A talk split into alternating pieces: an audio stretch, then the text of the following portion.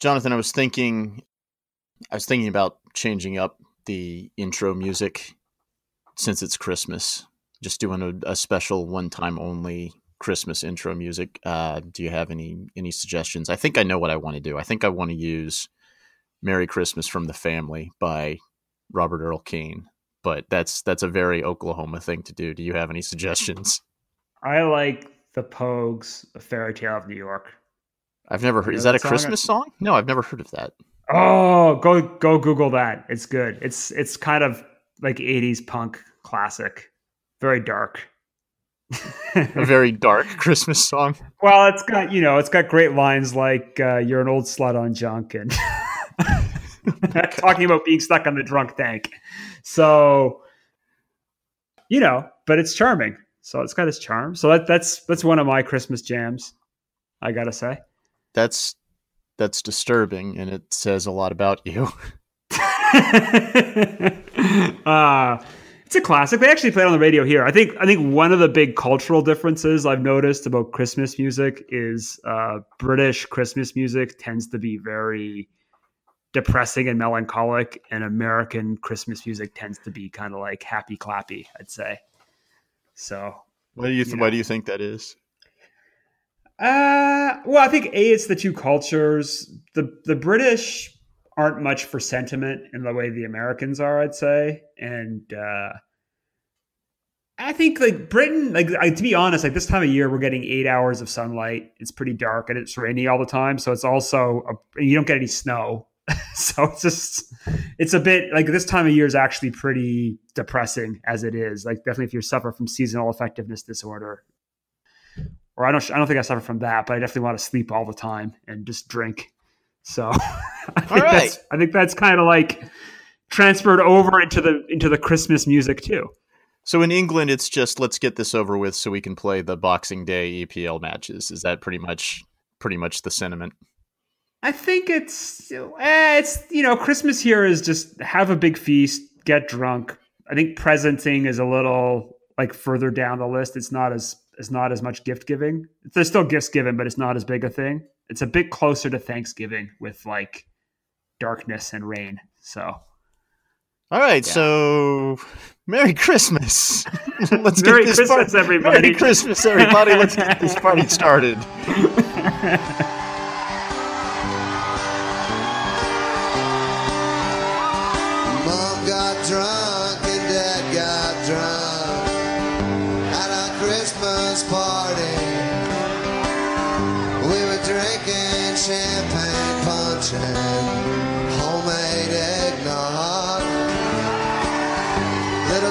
sister brought her new boyfriend.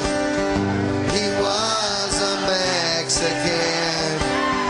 We didn't know what to think of him till he sang Feliz Navidad, Feliz Navidad.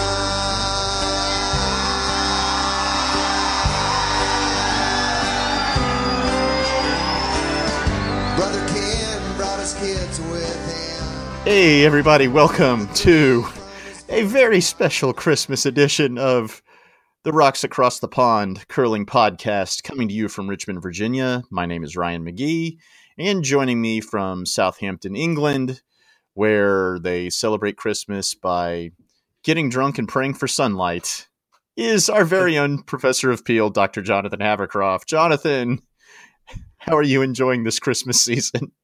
Uh, it's all right. It's uh, you know, it's Christmas, man. You just got to relax, have a nice drink, chill out, get together with friends and family. So that's the plan. Did you ask for any curling stuff for Christmas? You know, no. Well, actually, I, I need a new stopwatch. So if anyone wants to send me a stopwatch, I won't say no. But I'm kind of like at that age where uh, it's not just that it's like giving, not receiving, because mostly I kind of, I actually genuinely do get more joy in like giving uh, you know, gifts to my nieces and nephews and stuff then uh, if I want something, I'll just go buy it. So I don't really need any presents. I'm pretty much the same. What did you? So you grew up playing juniors. Did you get any? Did you ask? Were you asking for curling stuff when you were growing up? When you were a lad there in in Montreal, or Oh yeah, I remember I got Uh, I think my favorite Christmas curling related gift that I ever like remember getting was the Duke eight ender. Oh yeah, like 17, 18, 10 inch horsehair offset. Ah, that was sweet. That's a That's that was classic. a great broom, classic broom. And uh, from it, growing up in Montreal, the big junior spiel was the Christmas bonspiel, which whoever thought this up was brilliant. So it was like December 27th through 29th every year at Town of Mount Royal uh, Curling Club. And uh, it basically be like 30, 40 junior teams playing, they're kind of in different categories. Kind of a clever strategy because it gets the kids out of the house over mm-hmm. Christmas. You just go curl all the time. The parents just drop them off at the rink for three straight days. Everyone's out of school. Good way to spend the break a little bit. Uh, so I kind of like that spiel a lot growing up. Right. Anything anything else other than the broom, like where you shoes, anything like that? Like what's a good I don't know, what what what do you what, what's a good curling thing to to give someone uh, on Christmas? Like what for the uh, for the aspiring curler in someone's life, what would be what's a good curling Christmas present? Well, it depends what you. So actually, I also remember getting a book that I think's awesome. It's probably out of print now, but I think I think you actually borrowed at one point in time called "Burned by the Rock." I actually asked for that this Christmas. We'll see if I get it, but it was on my list. It's like so it's a great great book. It basically ran through all the 80s curls. I think I got that like when I was 18, 19 and it was kind of like you know all like the Wrench and uh like it ends with this young kid Kevin Martin coming on the scene and messing everything up. But it's basically like Al Hackner the Wrench like all the old party, you know, win the bar and the spiel kind of guys from the late 70s through the 80s uh, and had a lot of great stories and kind of a lot of good history in that book. So I actually like that's actually a, a, gift that I still use. I think uh, I think one of the things is because most of my family members, in fact, none of my family members are curlers. Is they know I curl, but they don't quite know what to get me. So often I'll get like really like thoughtful, but not quite the right thing kind of curling gifts. So it'll be like, oh, here's a mini curling stone or curling theme thing. I got a curling themed cheese cutting board one year, which is nice. I still use it, but uh, I think it depends on what you want. For me, with equipment, I'm kind of super specific in what I want. Yeah. So again, it's kind of a case of if I want to, if I want new shoes, I'm going to go and buy the shoes exactly as I want them. Uh, and same with like most other equipment. Cause I think a non curler is going to struggle a bit with stuff. But actually, when Hardline was coming out, because my mom lives right close to where the Hardline headquarters are, like she actually was like early on in the Hardline trend and got me a Hardline head like the first year it came out. So I was actually the first person in England to have a Hardline brush head, kind of the illegal cheat. I didn't oh, figure out how to use it to cheat. Unfortunately, I was too. It's not clever enough to unlock the the uh, scratching powers of the head, but that was kind of a cool gift that I got a few years back. Uh, you're also not nearly as athletically gifted as the front end that Brad Gushue has, so that's that makes a little sense there. That helps too, I imagine. well, that's awesome. Your mom was uh, your mom was a curling early uh, early adapter, and uh, I agree with you as someone who grew up in Oklahoma and now lives in Virginia. I don't really ask for equipment because I don't trust anyone else to buy it. So it's kind of the same way. I just ask I need I need a new curling broom. Can you just give me the cash to buy it and I will buy it because I know exactly what I want. Well, I, I still have not curled since September as we still do not have ice here here in Richmond. Have you curled any lately?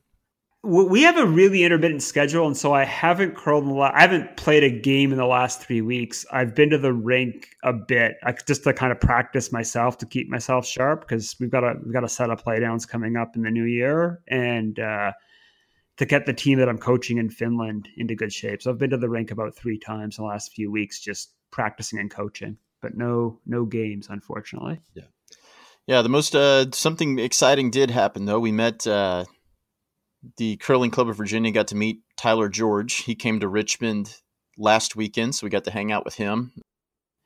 We didn't have we didn't have ice that we that we could use because of hockey and a figure skating competition. We're taking up the two rinks that exist here in Richmond. But so we took Tyler George to a shuffleboard bar. All right. it was the first time I played shuffleboard. He he actually did not play, but a few of us did. So it was the first time that I played shuffleboard, and I kind of. So was get, this? So it was just like Tyler George and like 20 people from your club going to a bar? Basically, that's yeah, that's that's pretty much it. Did anyone at the bar realize there was like an Olympic gold medalist in the house? Yeah, a few people did. Few people, yeah, cool. a few people came over and talked to him, got their got their picture with the medal. The staff got their picture with him with the medal, so that was cool. And so now you've seen two of the five gold medals. I have. Is your like plan to to touch all five of them? I mean, it has to be now. Now that I'm two fifths of the way there, the goal has to be to to see all five of them, right? And then what happens when you get all five is like some. It almost feels like the plot of the Avengers and Infinity Stones or something. Like, Yeah, I don't know.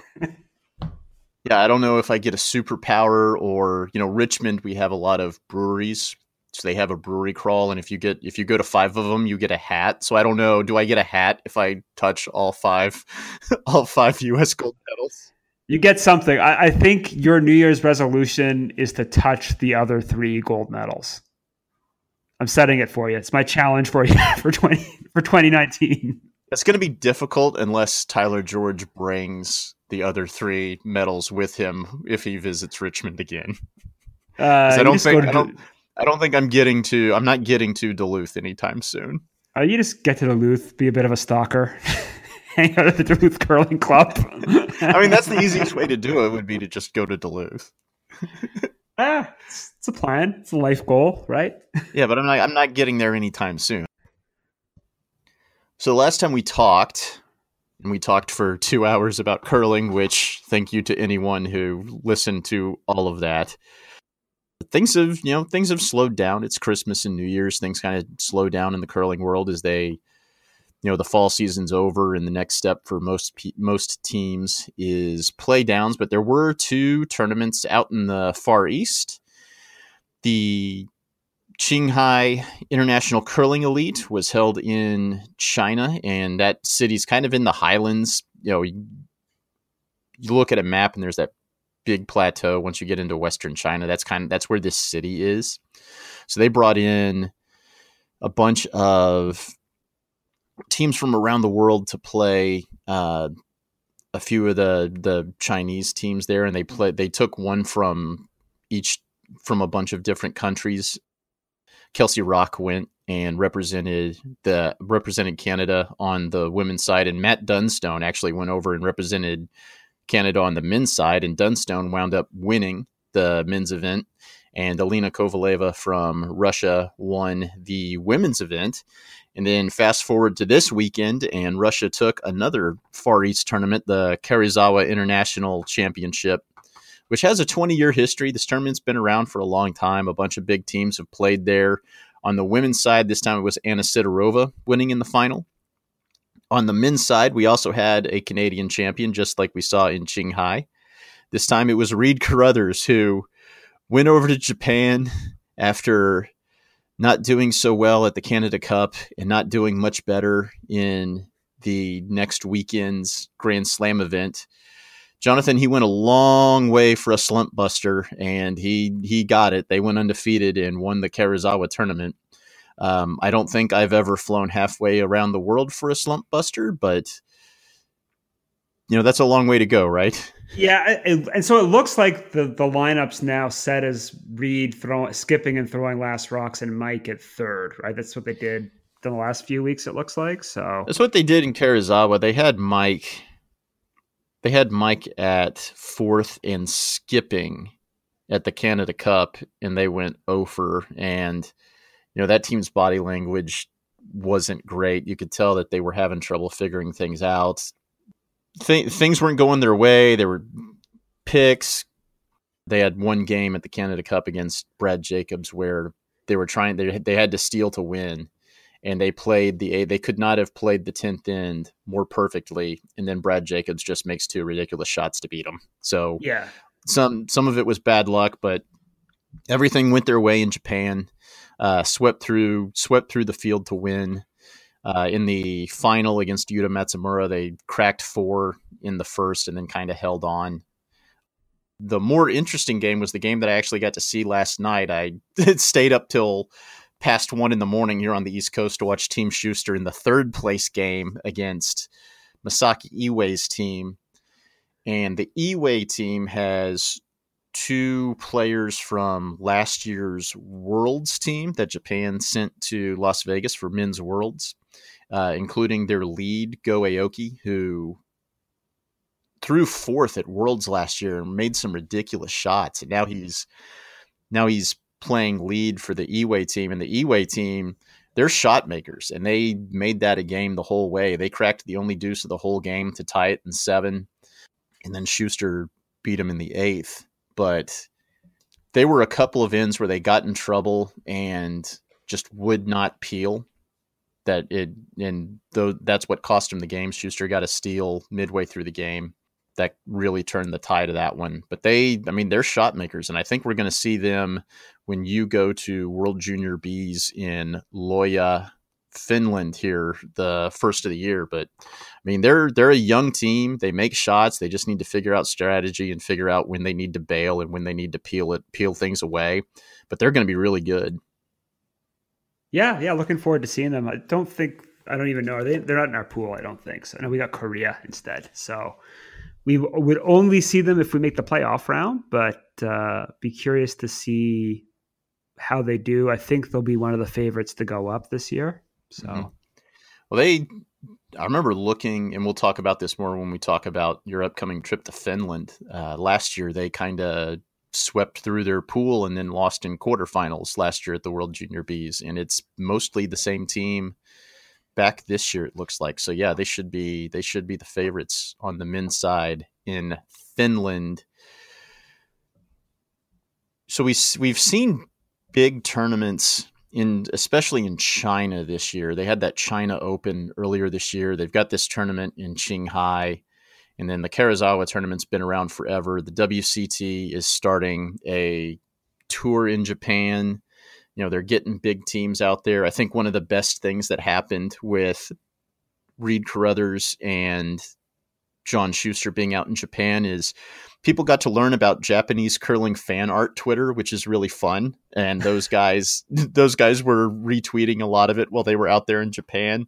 Uh, Japanese curling fan art is awesome, and you should definitely find those guys on Twitter. They post uh, they post some really great artwork, and it's really fun to see. So curling has spread to the Far East, and where do you? I mean, where do you see things going in that region as the WCT gets going in Japan and China is obviously dumping a ton of money into their program to get ready for the next Olympics that they're hosting, right? Yeah, so I think obviously China's going to boom like a, like in the lead up to 2022 uh, like anytime a country has a host the Winter Olympics, that country takes a big step up the world rankings. We saw it with Russia, we saw it with Korea.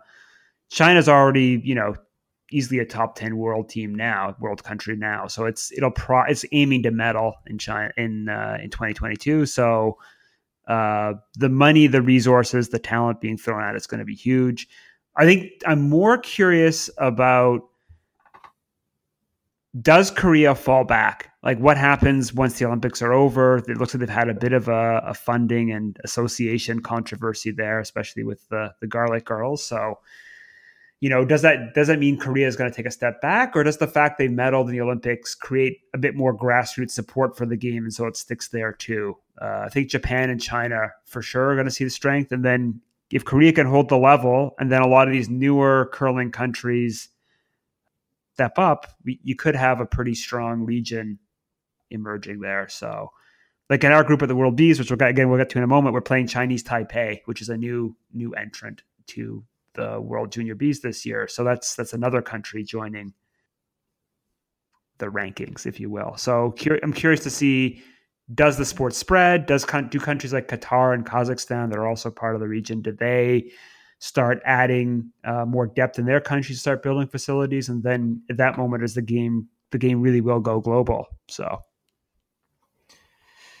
Yeah, the the Garlic Girls haven't been on tour, but the Kim Min Ji team has, and they've had a lot of success. And they're a very young team. That I think they just aged out of juniors, and now they're out performing well on tour. So funding may be an issue to to keep them playing against the best on a regular basis, but that team's got a lot of promise, and I think they I think they won PACCs, right? I I think that's right.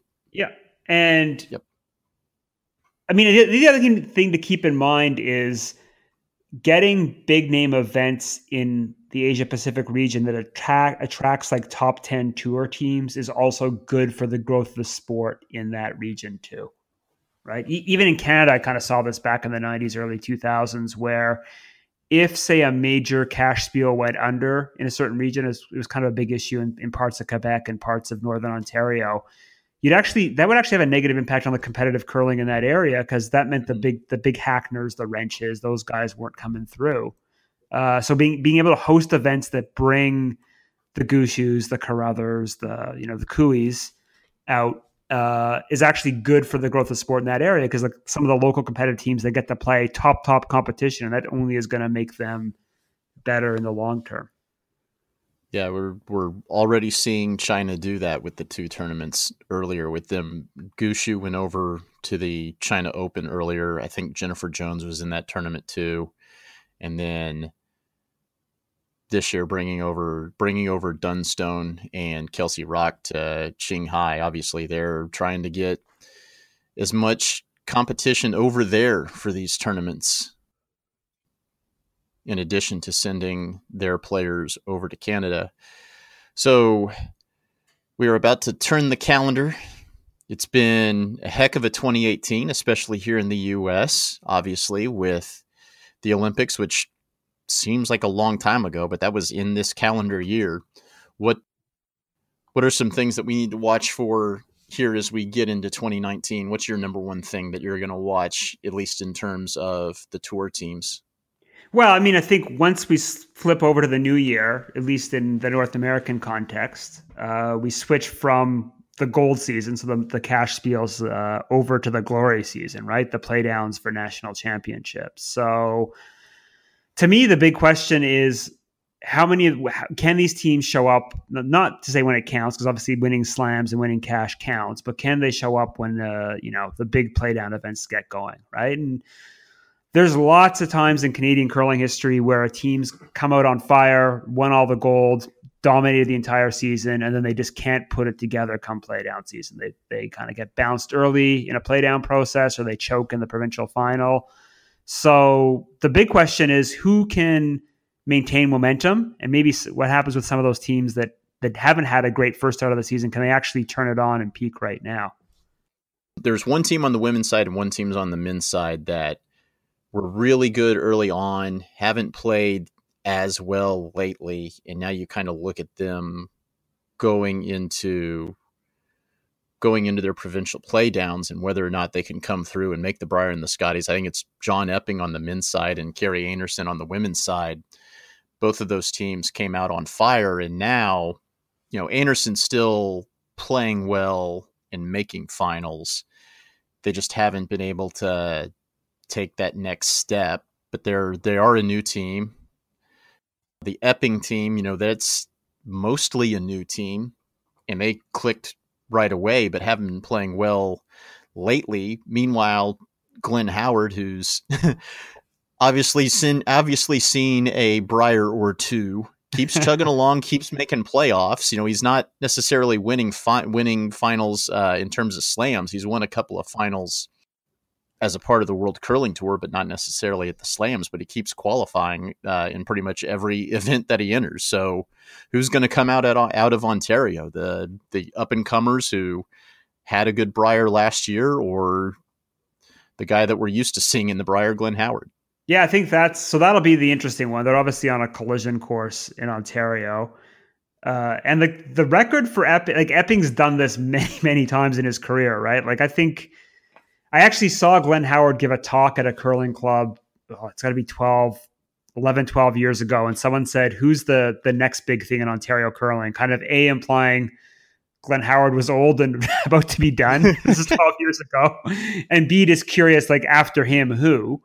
And Glenn's response was John Epping. He said, John Epping's got all the shots. And obviously, Epping's kind of established himself as an elite tour player since then. But the thing that's hilarious to me is that that Howard still, like 12 years later, has Epping's number, right? They, they've they've matched several times in Ontario provincial finals, and Epping's kind of notorious for not being able to get over that hump. He finally did last year. So, mm-hmm. question one is Does finally breaking through in Ontario mean that Epping can now hold on to the crown? Or does Howard want to, you know, uh, go one or two more rounds, right? And kind of.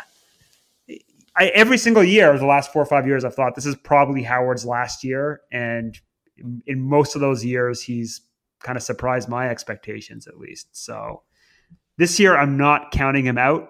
I'd, I'd, actually say I think you're right. Howard's probably a slight favorite over Epping if we're just going on recent form. Is playing with his son kind of invig- reinvigorated him, basically?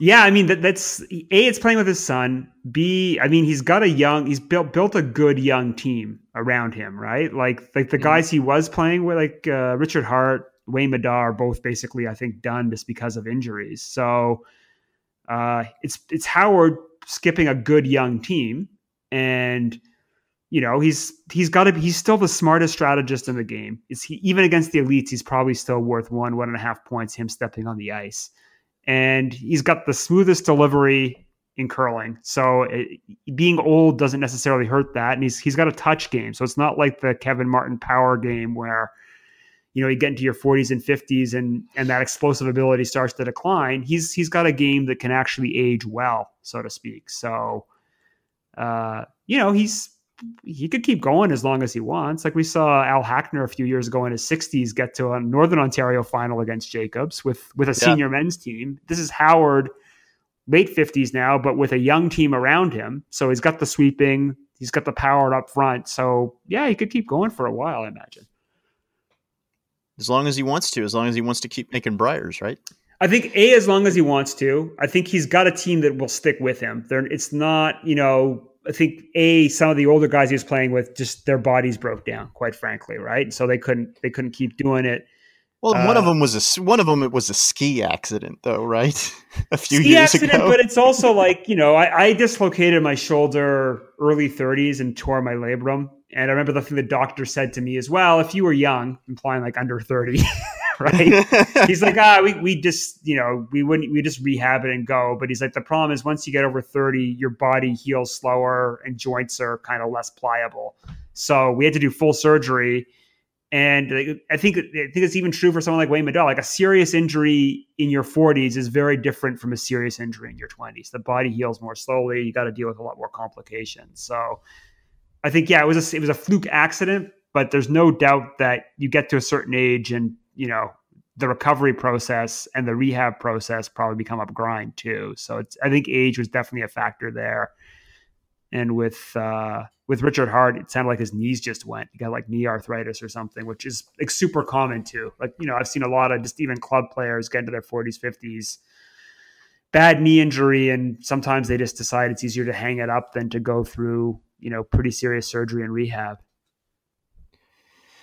And then the Einarson team, they started out not just on fire, but they it took them a while before they lost. it seemed like won a bunch of early cash spiels, including a big tournament in Oakville. They won the Stu Sells Oakville. Uh, in addition to some other tournaments early on, but that has not translated to wins at slams yet so far the two the four women's slams you saw Anna Hasselborg win the first two and then Rachel Homan win the second two. And Einarson's team you know they've lost they've lost two high profile finals in a row now. Is that is, is that easier to deal with when you're a new team than when you're when you're an established team? Uh, that's an interesting question. Like I think well, a I think sometimes you've got to lose a big one before you win a big one. We see that like all the time in curling, especially like in Briers and Scotties. The team loses a final and then they they actually punch through a year or two later. Uh, to me, I guess I read the Einarson season as a, a little bit differently. Like they're clearly demolishing teams below the top ten I think I would probably put them as still the fourth best women's team in the world after Hasselborg, Homan, and Jones, but they're not quite That's at that tier yet, right? And so, of, of any team out there likely to punch through that tier in the next year, my money's obviously on Einarson. But, you know, if there's a team they remind me of, it's the Mike McEwen team from like 2015, 2014 season, right? 2014, 2015 season, right? They came out on fire. Uh, kind of like basically we're destroying everyone on the cash season, cash circuit, kind of right after the last quad. Uh, and then you know McEwen lost a lot of big finals over the next four years and Mm-hmm. never quite, never quite got over the hump. So some teams never do get over that final hump, uh, and some teams obviously do. And so the question, you know, like, like Koe was a perennial, perennial also ran until 2010. Like he kept losing, you know, Alberta finals to Kevin Martin. Uh, finally punched through and then kind of never looked back. So like for them, that's the question: is can they've got the talent? They're certainly in the conversation, but can they finally put it together in big finals when it matters? And so for them, it's can they win Manitoba, and then can they win a Scotties? Yeah, they're also in a province that is just a bloodbath on the women's side. Uh, it's kind of it's kind of funny looking at the you know the road to the Brier and the road to the Scotties. In on the men's side, they've really spread out in just about every province. Every bigger province has two teams that you know could win could win playdowns, and then you look at the women's side, and you know mainly it's Alberta, Manitoba, and Ontario have a glut of really good teams and then most of the other provinces have one team that's pretty solid that has a pretty good chance of making the Scotties but you know looking at the two big provinces Manitoba and Alberta it is going to be tough to come out of both of those both of those provinces Yeah, those those are going to be tough. Uh, I, I think you know Homan's probably the prohibitive fa- favorite in Ontario, although she has been known to to cough it up in the odd Ontario women's final over the years. But with she's also got the wild card game fallback position, so I'd be Yeah. stunned if Homan doesn't make the Scotties. And I, I think actually for Ontario, she's pretty strong because some of the other contenders aren't in province anymore.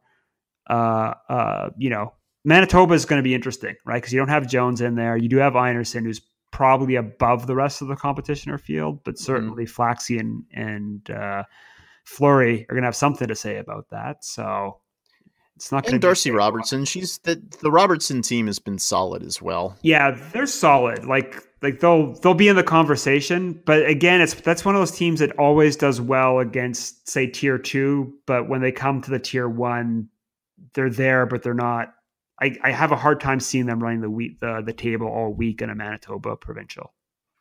But maybe that's just me. And then the men's side, again, like we said, most provinces have you know two teams that are really good. Even Manitoba, which is usually you know usually the Vetera is just similar to the women's side of things, just a bloodbath. But really, it's it's Carruthers and Gunner, and then kind of a step down, and then you get the teams like Braden Calvert, who's who was in juniors not long ago, the Willie Lyburns of the world. You know, there's kind of a step down there. You know, you, anything can happen in a play down situation, but you have a pretty good idea that the final there is going to be Gunner and Carruthers. Yeah, and that that'll be interesting, I think, because Carruthers has has underperformed, right? If any teams kind of exceeded their expectations, it's the Einarson rank, but the the Carruthers one, to me, if I think even by their own standards, would admit they've had a pretty shaky start to the season. So, can they put it together now? Can they? Like they should on paper. I think on paper they're stronger than Gunnlaugson, but Gunnlaugson's good, and I think actually Gunner's had a slightly better season, just given the the shakiness of the Carruthers team. So uh, I'll be curious to see if Carruthers actually can turn it around now in the second half of the season. Yeah, and they, especially now that Reid's throwing, throwing, basically calling the game for himself and throwing the last rocks. That you know they had success there in, in Karuizawa, and that you know everyone kind of expected that team to come out like a house of fire and dominate, especially among the Manitoba teams.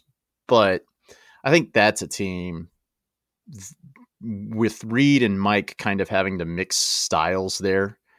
Uh, I think that's the team that's going to follow your your performance wheel um, Yes. on, on more of a long on more of a longer track. I think that's a team that you know they're struggling this year but in two years, I think that's the team that's really starting to perform. Yeah, I, I think that you know, you can think back to Koe's team last cycle. Like they got to the Brier mm-hmm. their first year, but to be honest, they were a mess. Like like they they were notorious for oh, yeah. talking all the time, but they were just bickering. They had the weird Mark Kennedy throwing thirds rocks but sweeping and Langer in the house, and I it was it was a bit weird. And in many ways, the the Carruthers team's a bit like that. I think, like personally, I think that Reid as a skip and throwing last stone works really well. Like he he made Mike is probably the better shot maker, but I oh, think yeah. Carruthers is perhaps the steadier hand at skip. You know, and the, the real question is, can Mike turn himself from a skip into a third, accept the fact that he's the vice, not the leader anymore, and then actually commit himself to becoming the best thrower on the planet? Like I think, I think there's you know, if he if he decided that's what he wants to do for the next quad and kind of adopt that Mark Kennedy kind of role, then I could see that team catching fire. But if you have this weird internal power dynamic going on over who's the do- who's the the alpha dog on the team, so to speak, uh, that team could be broken up really quickly too.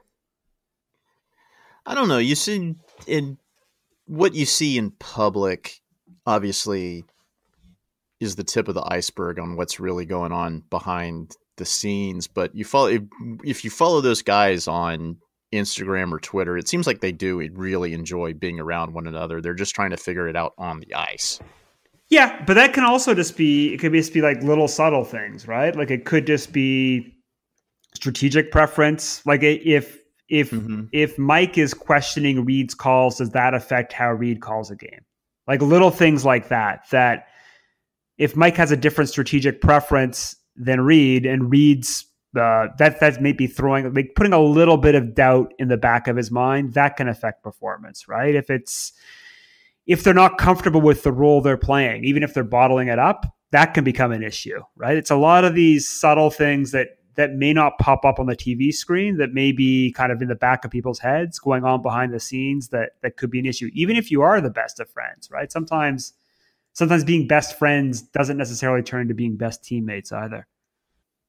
And then along the same lines, uh, Ryan Fry is returning to Team Jacobs. Once we get into the new year, they're going to play in the Canadian Open. He'll be back on the team for the Canadian Open, and then they'll go into Northern Ontario playdowns. That team played really well without him. How do you think? I mean, do, do you think it'll be? Do you think he's going to come into the back end of the team seamlessly, or do you think there might be there might be issues there after they've had success with with the two subs that they had. I think to me that's the most interesting story, and I think it'll be both an external story and an internal one to the team. Like the question's been asked, right? Like they clearly that's the best I've seen Jacobs throw and skip and play since their Olympic run. Right? Like with especially with Mark, but even it carried over the next week, right? He didn't win the next week, but uh, he's still playing really, really well. And you got to wonder if maybe the shelf life for Team Jacobs with Fry at third is kind of reached its, its expiry date, right? It's kind of the end of the run run for that. Uh, and you got to wonder if that question being asked externally by like a lot of people in the media and a lot of curling fans puts pressure on the team. And then you got to wonder if like Fry certainly saw this, and that might make him a little bit uncomfortable too. So you got to wonder if that throws off the team dynamic as well. So in a certain sense, Fry's going to face kind of like double pressure. One is coming back after being in a bad news story. So how's he going to handle all those questions? And then on top of that, if they don't perform well when he comes back, what's that going to do for the team going forward? That's going to be the narrative. I'm not sure.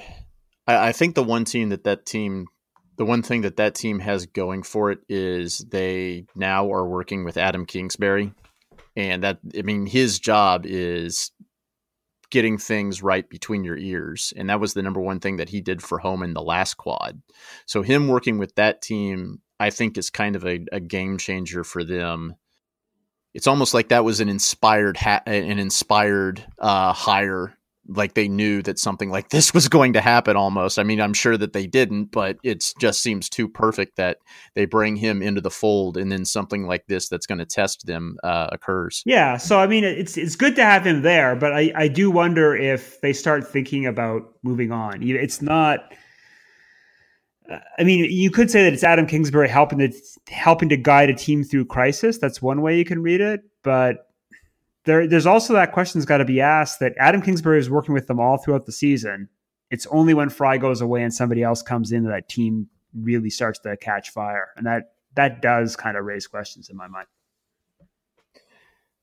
Well, we'll find out pretty quick. They've got they have the they have the slam in mid January, and then they go to Northern Ontario Playdowns, where their biggest competition is just is Tanner Horgan, who just aged out of juniors um, and is pro, uh, went with them to the Brier. I think last year they brought him on as, brought they brought him along as their alternate, so he kind of got a sense for what that tournament's like. So that'll be that'll be fun to see. It's a, you know a young team trying to dethrone uh, the Olympic champions there in the Northern Ontario Playdowns. Yeah, that'll be cool. I, I don't think Tanner's there yet, uh, but uh, I think they'll put on a show. It, it's probably going to be Jacobs Horgan again in the final, but I still don't think uh, Horgan's quite ready to knock off the champs. And internationally, Scotland's playdowns got more interesting as we saw Ross Paterson break break through and and win a slam. Not just winning winning a slam, but beating Bruce Mouat in the final. So, you know, Mouat won his first slam at this same tournament last year, and now Paterson's broken through and, and gotten a big win. What do you think of that team? Have you seen that team up close and personal any? And uh, what do you think? What do you think is going to happen at Scotland's uh, playdowns for Worlds now that you have Mouat and Paterson, who both have slam wins under the under their belts.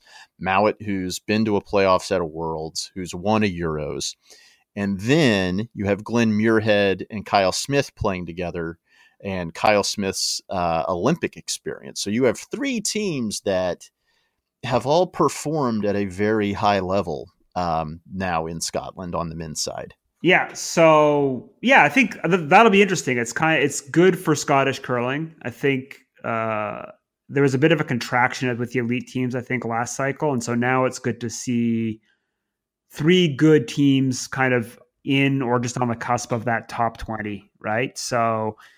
Uh, basically, three full time teams. I think Mouat's still the slight favorite when it comes down to Scottish nationals, but certainly Paterson and Muirhead are, are going to make some noise, and certainly either of them is capable of pulling off an upset uh, on the big day, so to speak. So that's actually really good long term for for the next Olympic cycle, right? That you have three teams that can all go at it with each other, but also are capable of going into events like slams and taking on the best teams in the world and winning. So uh, I, would still put Mouat slight favorite for Scottish men's this year, but I would not be surprised if either Paterson or Muirhead uh, ended up winning there.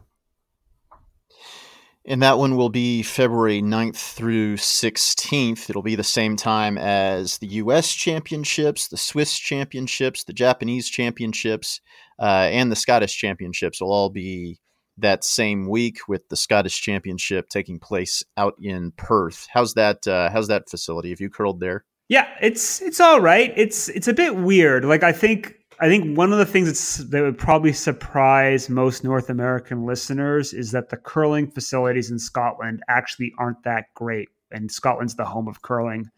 Like most facilities don't have great viewing areas, and Perth's kind of one of them. Like there's only only about a third of the rink has like a little viewing deck from the second floor lounge. It's it's actually and this is actually really weird is the facility shares uh, its building with a lawn bowling center, which is actually the national lawn bowling championship thing. They filmed the Scottish nationals there, and so if you go into that building, to my mind, it's the Perth Masters, the Perth Ladies, home of the Perth Super League. Lots of great curlers come out of there, but in the building itself, it's all lawn bowling all the time.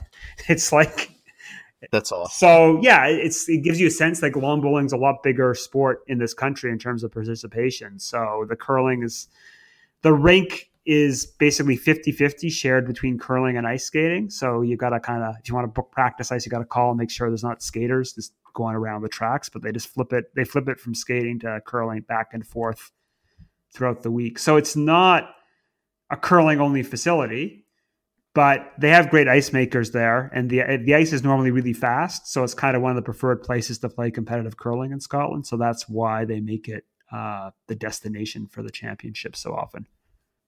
And then finally, on the women's side of things, I think one of the things to watch is actually the U.S. championships because you have two teams that have kind of been inconsistent with Team Roth and Team Sinclair. They've they've gone to the slams. They've they've done okay, um, but neither has really consistently put together great weeks and I think that that tournament is a lot more wide open than this year this year than it has been in recent years. I think you've got four teams that could win it. Obviously, the two bigger high performance teams in Roth and Sinclair, and then Cory Christensen's team, since adding Vicky Persinger at the beginning of this year, has started to play really well. I think they've got a chance. And then the friend of the podcast, Stephanie Senneker, her team went out finished fourth in the order of merit,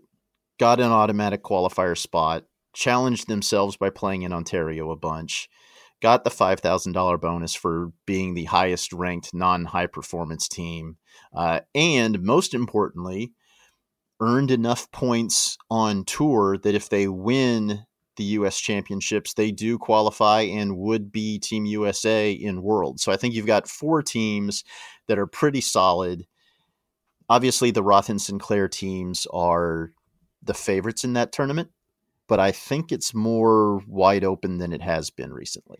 Yeah, I'd, I'd agree with that. I'll be curious. I'm actually really curious to see how Senneker does. I'd like to. I'd. I mean, they. She Stephanie said when she was on our show, her goal was to be top four, get that five thousand dollars, kind of make get make the high performance program pay attention to them. So in a certain sense, they've already achieved all their goals for the season. So they're playing with with house money, so to speak. But I think there's a chance for them to to go to U.S. Women's Nationals, make playoffs, and then once you're in the the elimination stage of the tournament, uh, who knows what happens, right? So I'll be kind of watching them to see if they can take that next step. And then I'm curious to see if either like out of Roth and Sinclair, which of those teams kind of stabilizes first and starts uh, performing to their full potential.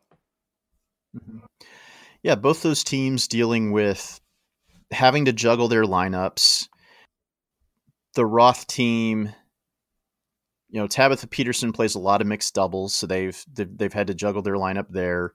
Aileen Geving, um, her the, they just had a they just had a child, so she hasn't been available really since the beginning of the year. They played in Curling Night in America at the beginning of the year with Aileen, and then she took a step away from the team to have her child.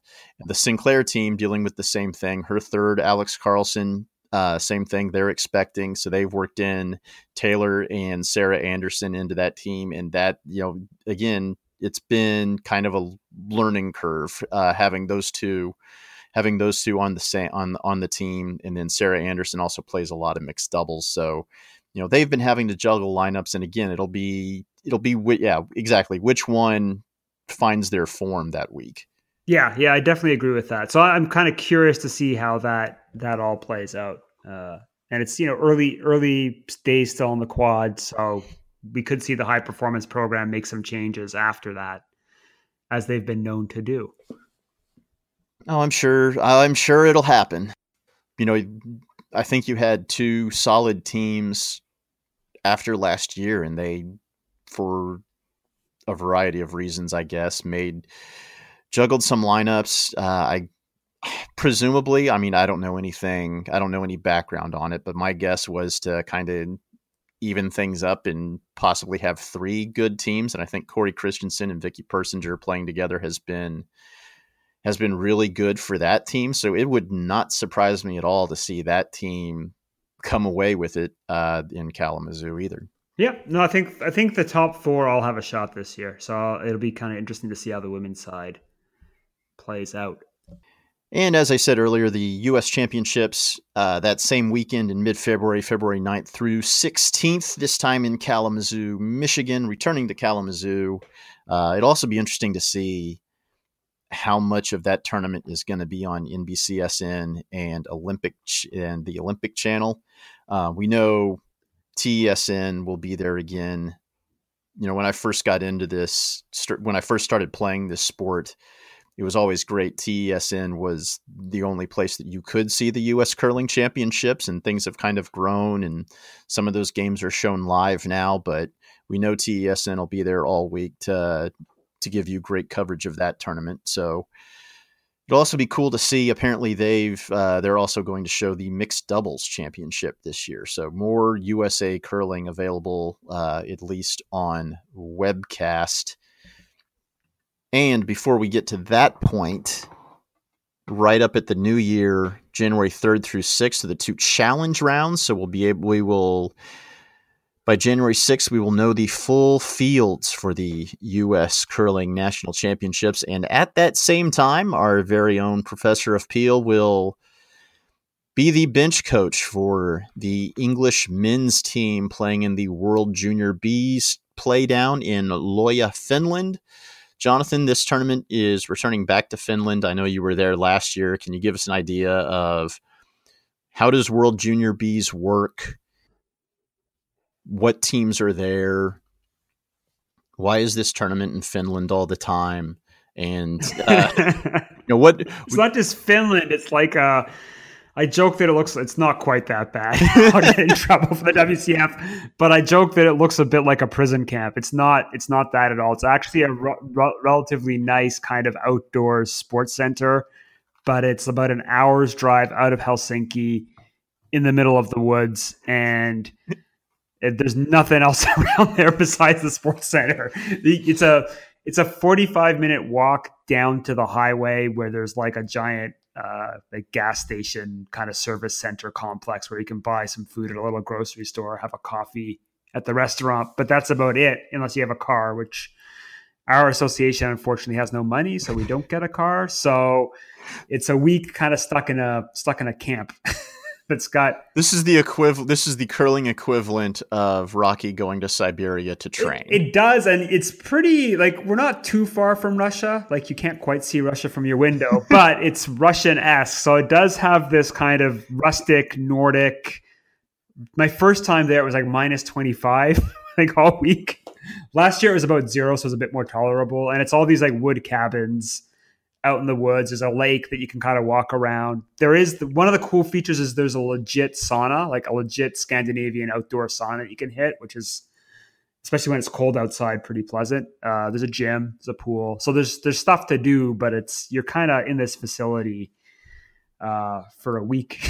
and there's a lot of curling going on, so it's uh, it's got its own challenges in terms of how it works. So the B pool it's the same thing as that we were talking about in our, in our Euros preview podcast. Like for most of the world, curling curling runs on a promotion relegation system, which is kind of funny when they they brought promotion relegation to the Brier and Scotties that caused a national outcry. But globally, for a lot of the smaller countries, they're stuck in you know a lower tier and they've got to win their way up to play in the high tier, right? So junior men's and junior women's are both 10 team tournaments at the end of that year, the the team that finishes in the bottom three, they those three teams all get relegated back to the B pool, and the B pool is open to any national assembly, national organization or member member association uh, of the World Curling Federation if they want to put uh, a junior team in, and so the skill level is really broad. Like uh, sometimes you see like a brand new country emerge. They've got a bunch of 12 and 13 year olds who are just figuring out the game. And so they're not that strong. And then at the other end of the spectrum, you've got fully funded national programs. So like we, we keep drawing China in our pool. And I remember it was like two years ago. Uh, we had like an 8 a.m. game. We're in the arena. and uh, there's nobody in the arena but the Chinese delegation who have a camera on us. Their two coaches and their team are all watching and scouting us for their like 2 p.m. game against us. And they, they came with like a delegation of like six or seven people, like translators, physiotherapists, like two coaches on the bench, cameras, some guy up in the stands doing I don't know what. It was a bit like it's a bit of a psych out, and it's me basically with my iPad and and notebook. sitting up on the bench for Team England. So the resources are really different from country to country. The skill levels are really kind of varied, but it's really interesting to see I, I really like seeing the new emerging countries. Like to me, it's kind of interesting. So you see Kazakhstan. We, this year we got Chinese Taipei, which is the official international name for Taiwan. Uh, so international sports name for Taiwan. So we got we got the Taiwanese team or Chinese Taipei team, depending on your preference uh, in the pool. So uh, last year we played Hong Kong, which is like a new emerging country in the Asia Pacific. Uh, you know, this Turkey's kind of interestingly enough has been a power lately in the World Junior Bs, but some of their players have aged out. So that's the other interesting feature is that a country can be surprisingly good, even if they're not a strong curling country, if they've got especially a back end that's been at this event several years, gotten good coaching, and they're kind of in that peaking phase of 18 to 21. Like a country you would nor- would normally think of as being a curling power can actually be pretty strong in the B pool at the Ju- World Junior Bs.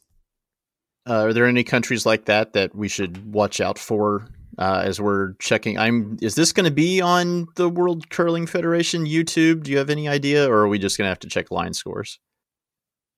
So la- I won't know until I get there. Last few years, what they've done is they've put uh, a video stream without announcers and they just declare one sheet the video stream sheet. And so normally we get one game on that sheet. Uh, and one of the things that's kind of funny is they'll stream that game like there's like a the, the curling's actually in an arena that's maybe 200 meters away from the main facility and in the main facility there's a large kind of dining area but there's also a lounge They've got the two giant big screen tvs and they normally screen the the curling match on that tv and it's actually the better viewing venue so because the the sight lines aren't that great in the ice hockey arena. So that also gets web streamed, but it's normally with no commentators, and the video quality is uh, not the best. About TESN level, I'd say. Maybe maybe a little worse than TESN. So.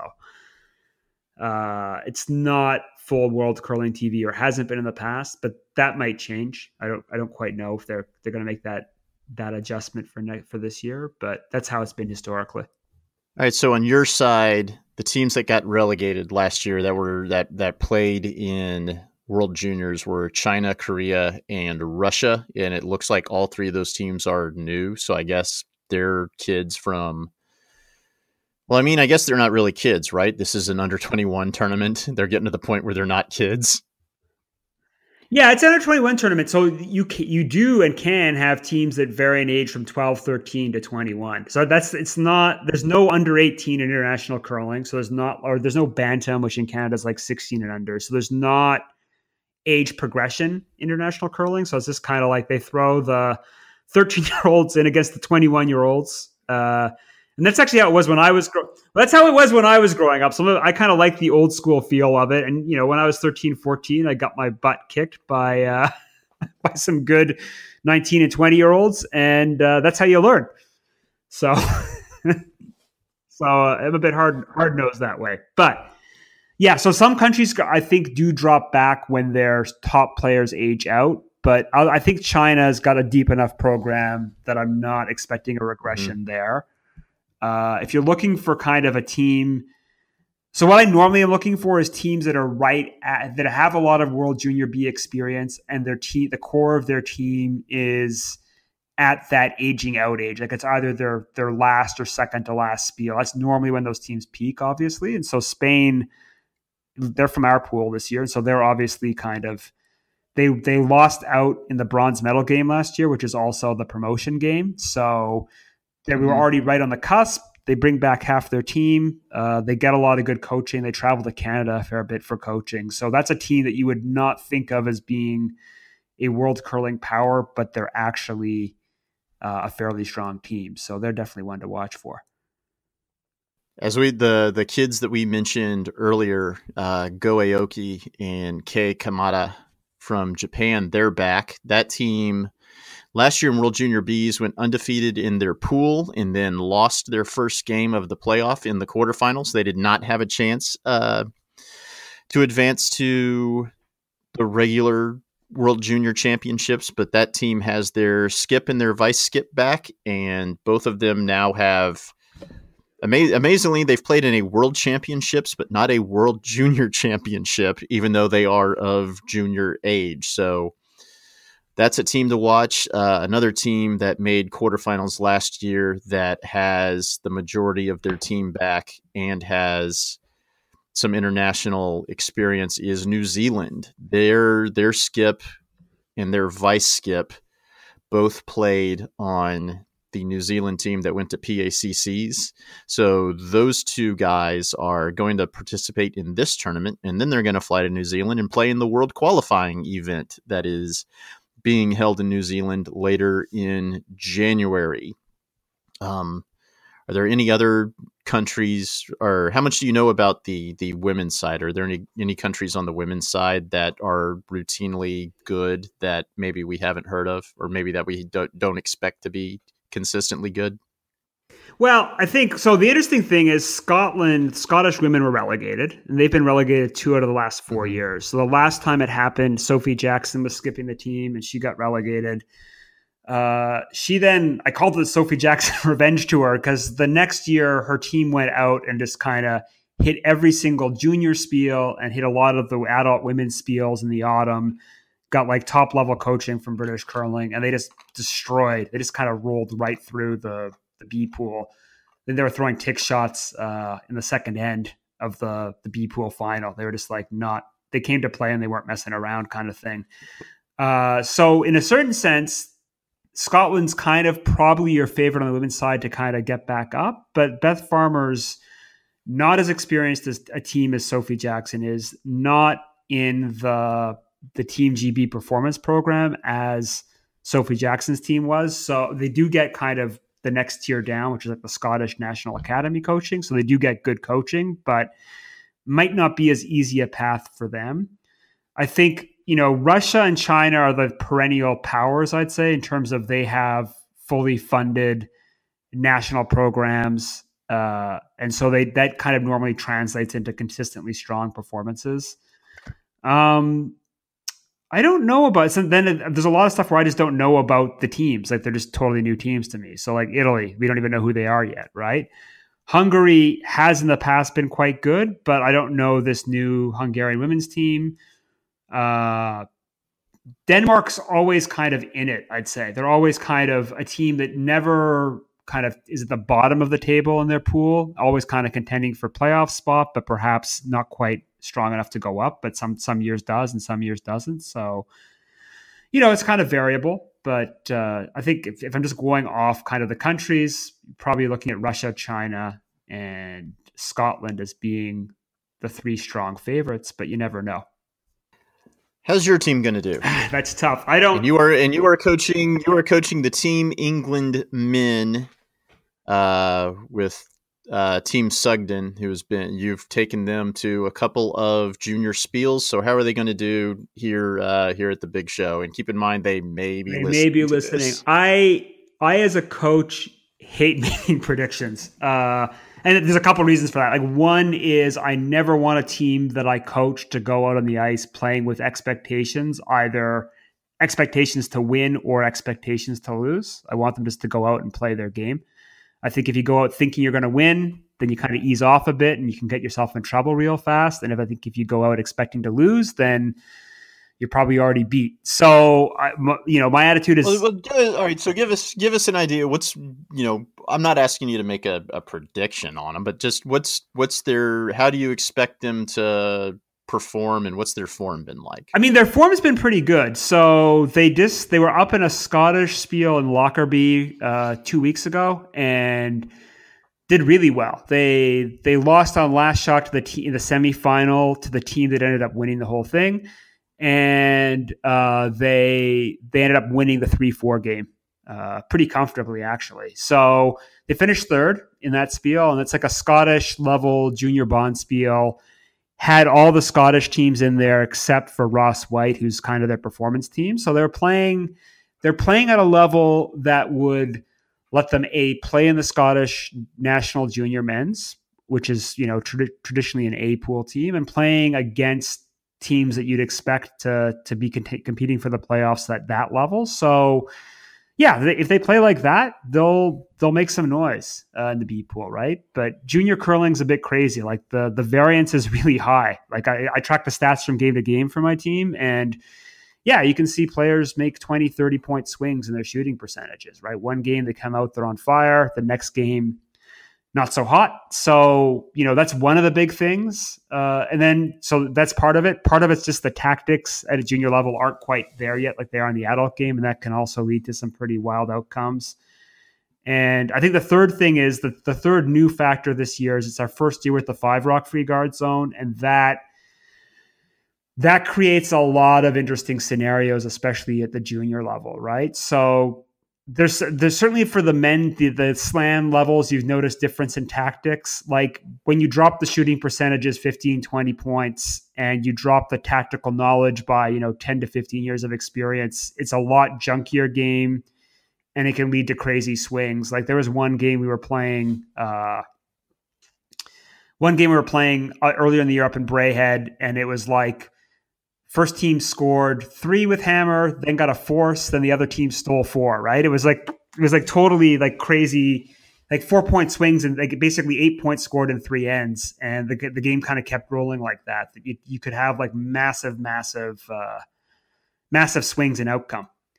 Uh, more so than in tradition, in kind of adult, kind of elite level curling. So I think the five rock free guard zone is gonna change things a lot, and I think that's part I think that teams that kind of get a good handle on some of the tactical nuances with the five rock free guard zone are going to do some surprising results here. I think that's the other thing to kind of factor in that they like the tactical knowledge across associations is uneven.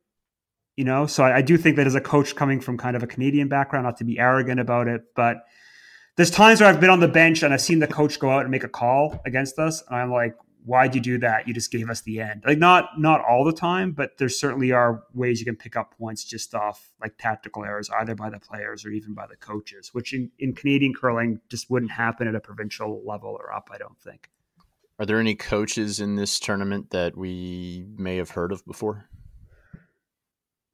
Yeah, I mean, there's well, I don't know if you would have heard of like a few years ago. Soren Gran was there. Uh, like so often, what will happen is the named the kind of what I'd call like full time professional elite coaches. So the Soren Grans of the world, the Dan Rafaels, like they may not be the team's bench coach, but they might be there as the head coach for the association. So Soren Gran a few years ago was there coaching Russia. He wasn't coaching the team, but he was coaching the coaches.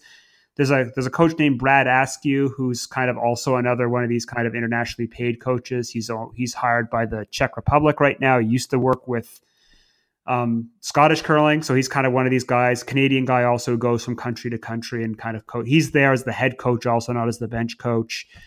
Um, Shari Leibbrandt, who's kind of who coaches Jaap's team, is often there helping support the Dutch team. So a lot of the the national teams that punch through to the world level or Olympic qualifying, those association coaches, if their countries are in the B pool, are there to try to help develop the next generation too. So yeah, there's there's actually a lot of kind of big name coaches there. So what are you going to be doing during this tournament? I guess we haven't I guess we haven't had a professor of Peel segment in a while, so you want to do one on bench coaching and let everyone know what on earth you're going to be doing during this tournament and what you do other than go out on the ice and tell your tell your kids how to get out of trouble when they make a mess of an end. Yeah, I mean that's like that's basically what it is. I mean, so most people when they're watching on TV, right, what they see the bench coach do, if they ever see them, is come out in you know a tactical situation. It's normally used as a tactical timeout. It doesn't have to be, but most teams use it that way. And at the junior level, it's normally we're in trouble here. What do we do? That's kind of you know I'd say nine times out of ten that's what uh, that's what I'm called on the ice to do. Uh, and in, in the, one of the kind of subtle rule differences is in Canada, teams at the junior level get two timeouts, and the coach can signal from the bench. And you're also allowed to have coach player interaction in between ends.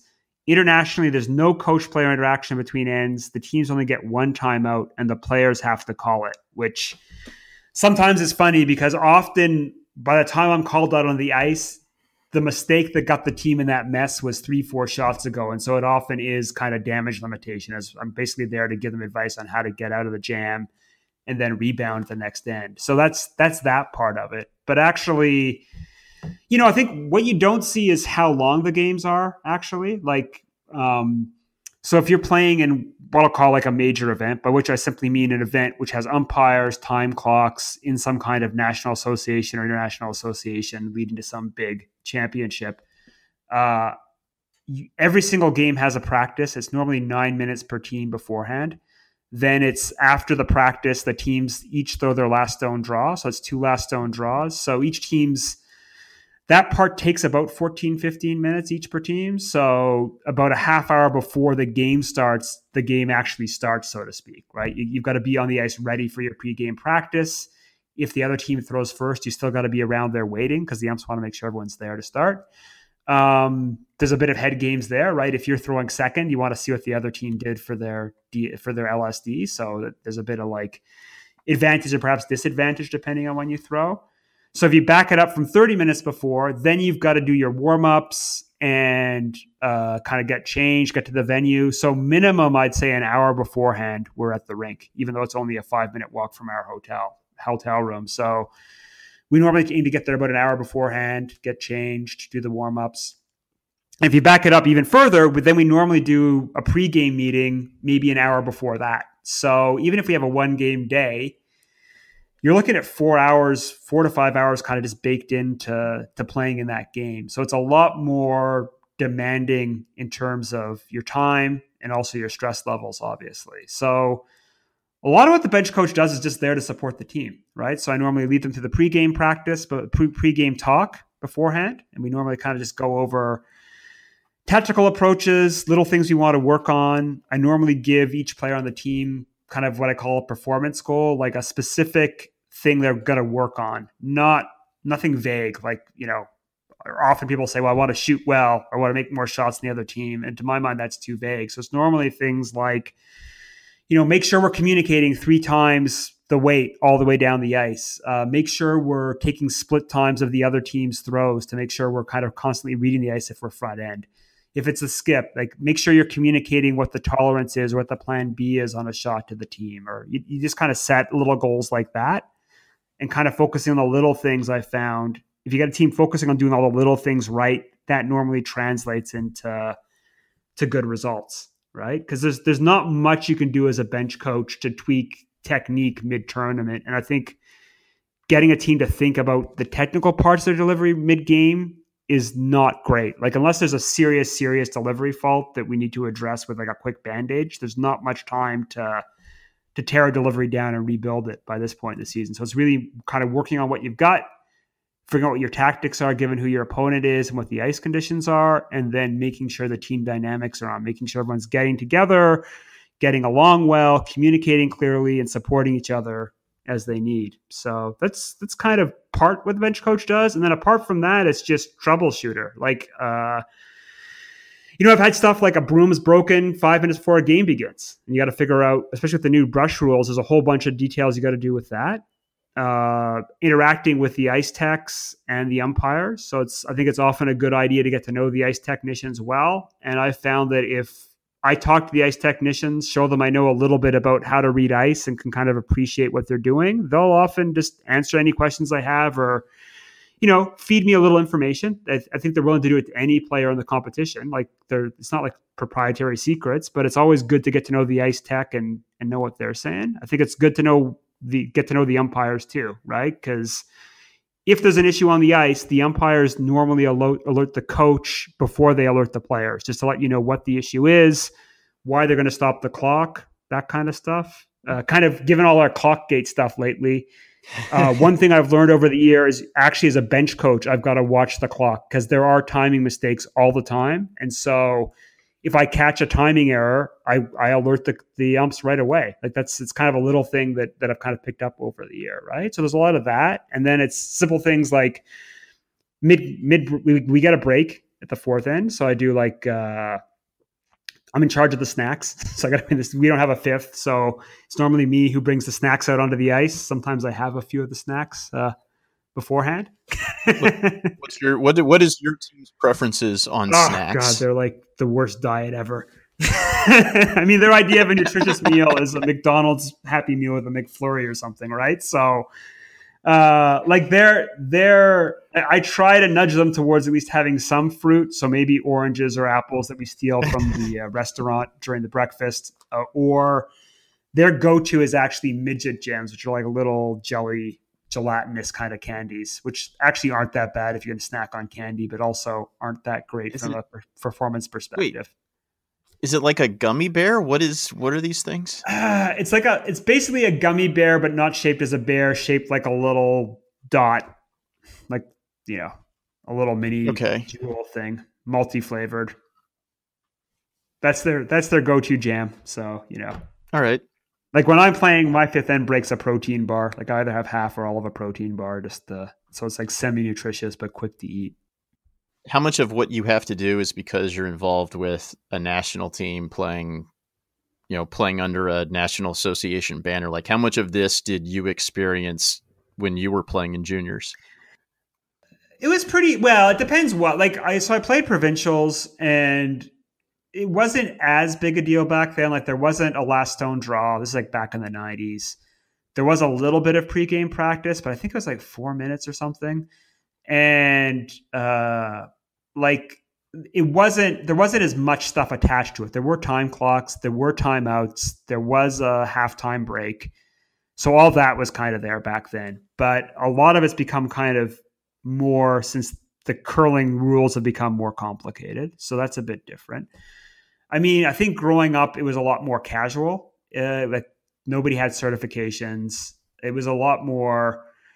There's a lot more like friendly people at the curling club who were either kind of competitive curlers past their prime or parents who were kind of willing to take a team and kind of give them advice. And so it was a lot more kind of friendly advice. I think even back then, like drills weren't that sophisticated. Now there's, you know, you can find pretty sophisticated drill manuals out there. A lot of the technical knowledge wasn't that sophisticated. So it's definitely gotten more nuanced, a lot more to it. I think the big thing that's different when you shift like an international venue is there's a lot of other logistics that kind of fall on my lap. So like it's not only me, like the rink manager, uh, Tracy Brown, she does a lot of the kind of travel planning, and John Brown, who's from the, the National Association, also handles and books the tickets. But all these things got to be done. Like there's tons of forms we got to fill out months in advance. We got to do like uh, doping control forms. It's a thing called a the, uh, therapeutic use exemption. So if any of the kids are on kind of asthma inhalers or anything else that might have a, a substance in it that's on that's controlled, you've got to go to the doctor and get uh, like a note that says why they're using it and make sure the dosage is not uh, over the the threshold. So there's a lot of like logistics like that, and then I think the other thing is things always go wrong. That's the one thing I've learned now in my four years. Like like three years ago, our flight out of Gatwick was delayed.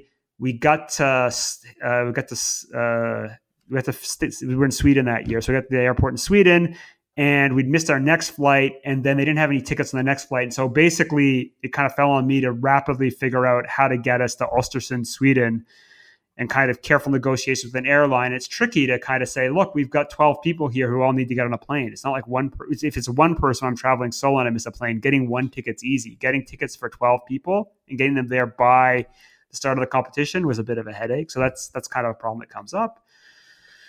You know, we've had How'd you get it done?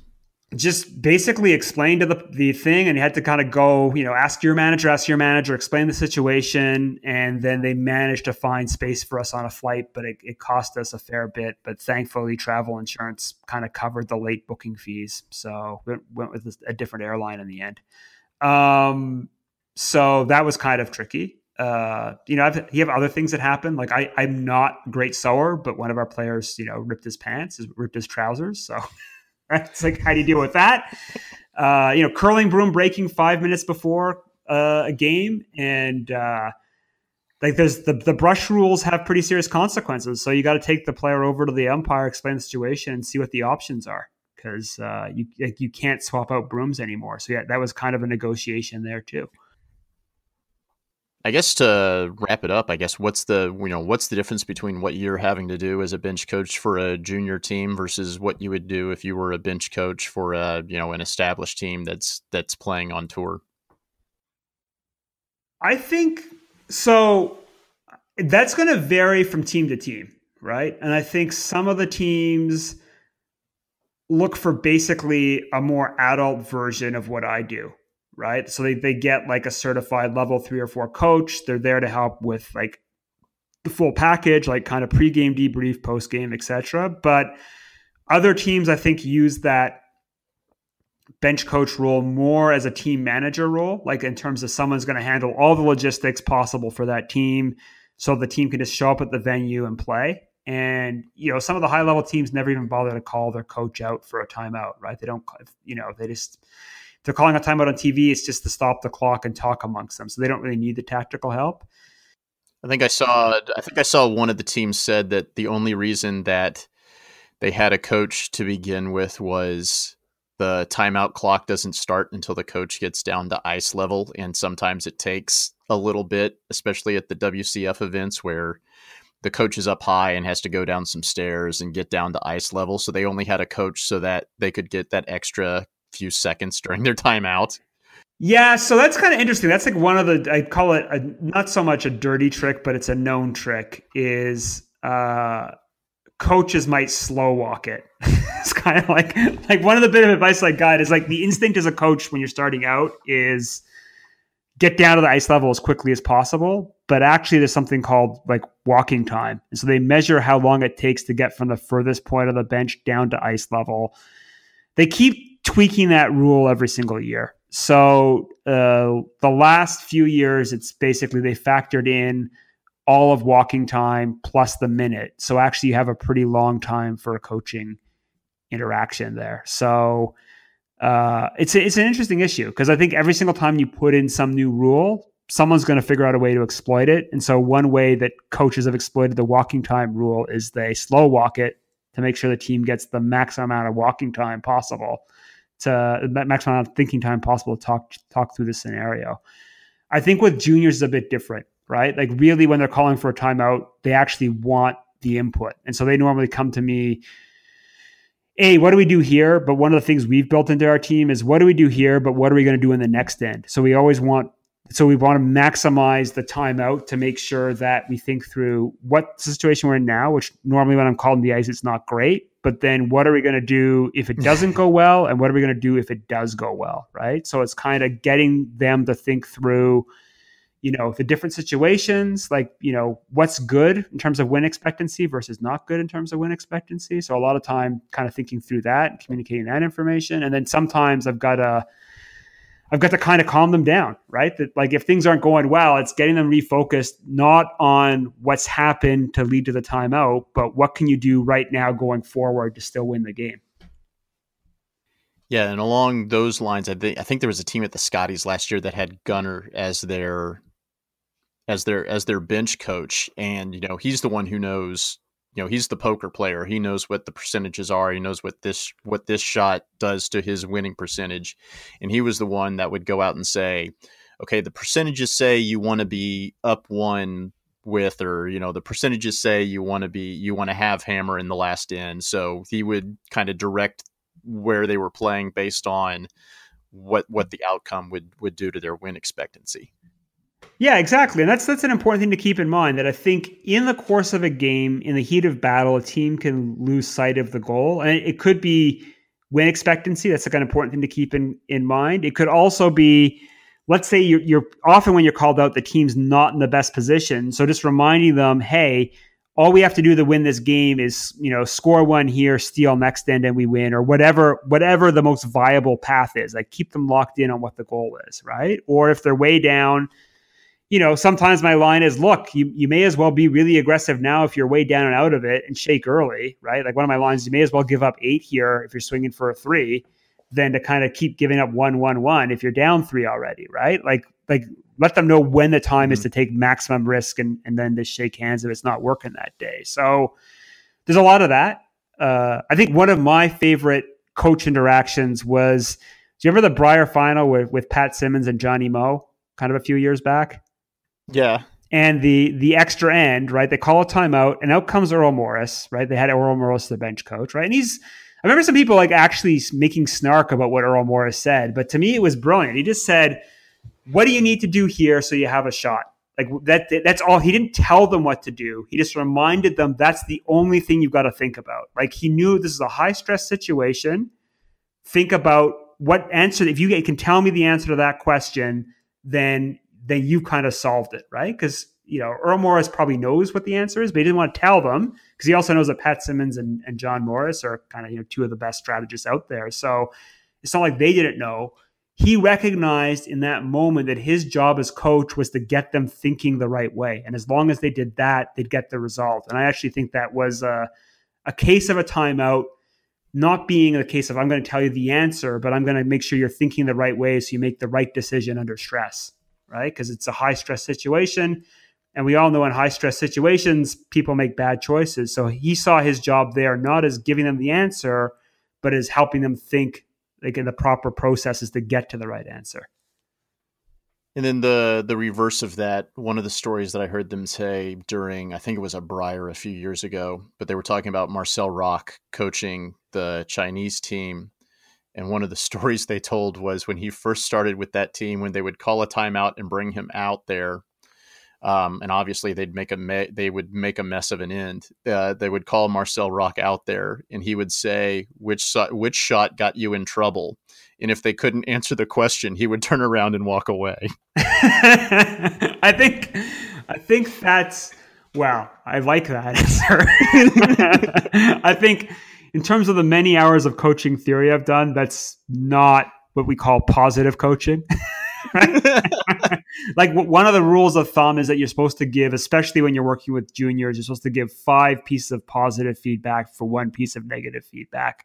And that's just based on psychology that, you know, think about it at work. If your boss tells you all the time, you suck, you suck, you suck, eventually you're going to hate your boss, right? So you want to kind of be as positive as possible, keeping people thinking properly, and then you can kind of work the the criticism in there, uh, like when necessary. But you know, it's a funny story because it does kind of put the onus on the players to figure out what the problem is. And like I like I said before, often when a timeout's called, the mistake was made three four shots ago, right? And then it's it's not mm-hmm. it's not like it's basically picking the least bad option that'll do the least damage. Or you know, sometimes I've I've gone out there and said we've had got hammer, and I'm like, well, you know, make sure you only give up a steal at two here.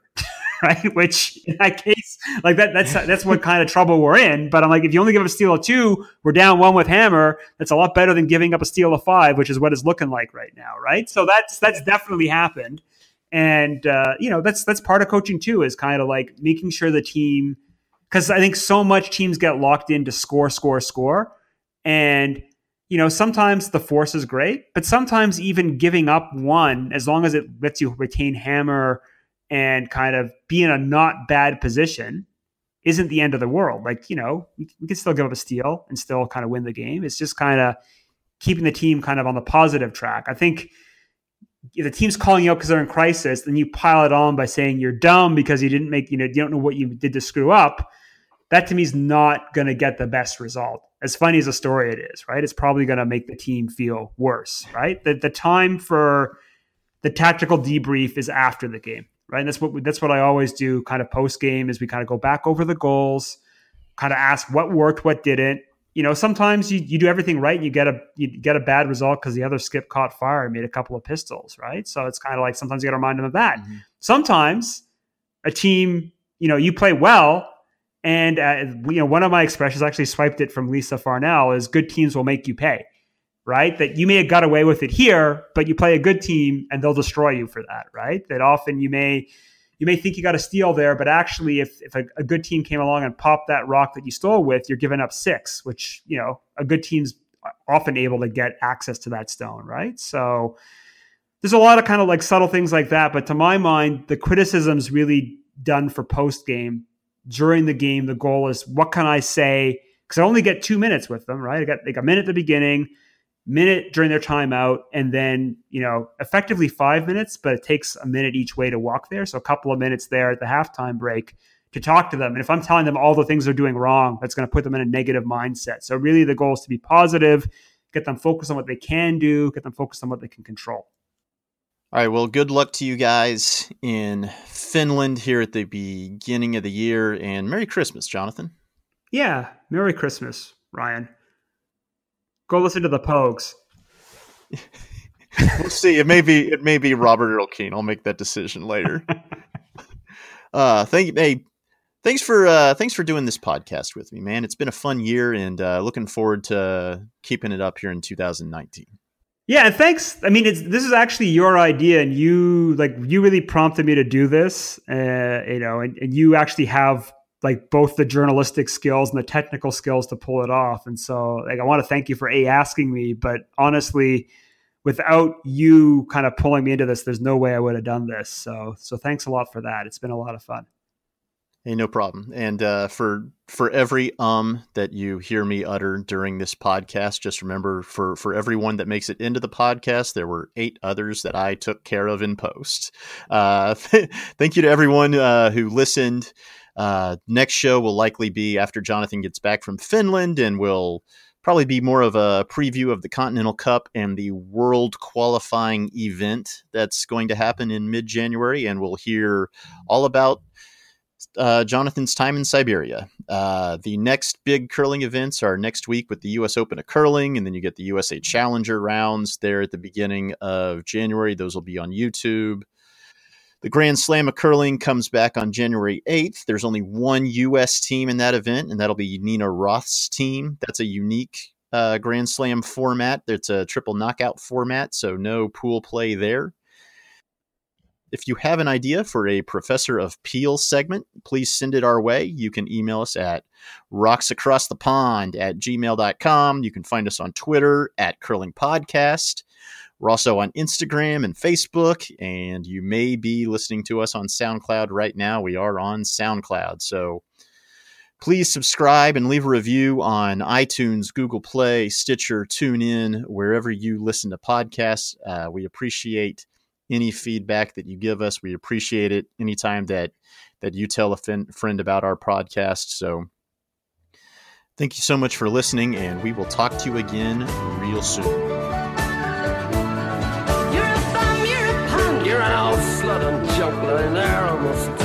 You that bed. You scumbag, you maggot, chick, cheap, lousy. Happy Christmas, you're all sorry. God, it's our love.